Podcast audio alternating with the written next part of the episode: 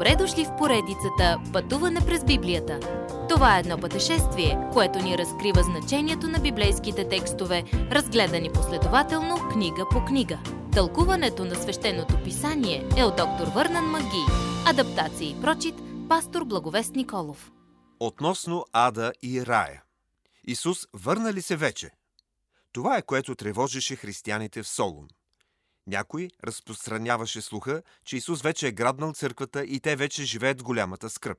Тези млади хора във вярата, хора от първи век, страдаха за благовестието, така че беше лесно да си помислят, че голямата скръп е започнала. Но Павел им пише това писмо, за да ги отиши, че нашето събиране при него е в бъдещето. Определени знаци трябва да се случат, казва той. Първо ще има отстъпление и човекът на греха ще се яви. Голяма част от църквата ще бъде една празна, куха организация, която има форма на благочестие, но отрича силата му.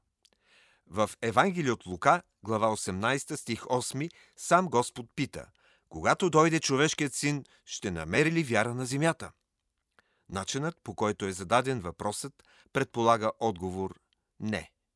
Но не сме стигнали до този момент още, уверява Павел Солунците.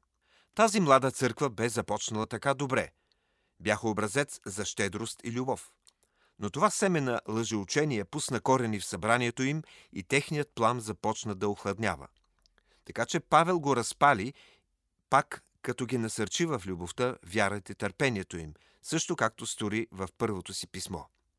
Заедно с любов и вяра, Павел ги насърчава да развият търпение, буквално да стоят под нещо – тази дисциплина ни дава сила да гледаме на бъдещето с надежда.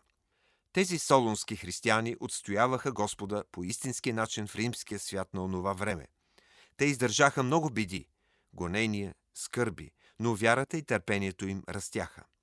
Сега страдате, казва Павел, но когато Исус се върне, той ще оправи всичко.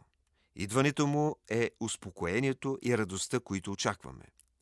В онзи ден, когато Господ Исус се покаже от небето с мощните си ангели в пламенен огън, той ще въздаде пълно и окончателно възмездие върху онези, които изберат да не му се покорят. Те не само ще платят наказанието за греха си, но ще бъдат отхвърлени от Божието присъствие. А Господ ще се прослави в онези, които са се обърнали към Него с вяра – този ден ще е чуден за вярващите и ужасен за онези, които са отказали да му се доверят за спасение. Писанието говори много малко за ада, но се казва достатъчно за наше предупреждение. Понеже е толкова ужасно място, Святия Дух го е покрил. Сам Христос говори повече за ада от всеки друг. Само защото малко си говори за него или защото хората му си подиграват, не значи, че не е истински – Адът е ужасна действителност. Осъждането на изгубените наближава. Ако искате да останете в тази група, ще бъдете осъдени. Някой трябва да ви каже истината. Изгубените са онези, които не познават Бога и отказват да повярват благовестието на нашия Господ Исус Христос. Тези хора ще бъдат наказани с вечна погибел от присъствието на Господа, а спасените ще прославят Бога, защото те са му повярвали. Уверен в това, Павел напомня на солунците, че се моли постоянно за тях. Той моли Бог да ги укрепи да живеят живот, достоен за този призив. Моли се и делата, които вършат за Господа, да процъфтяват и да му ги предават за неговите добри цели.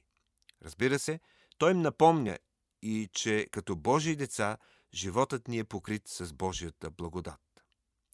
Следващият път как ще узнаем кога Господният ден е дошъл?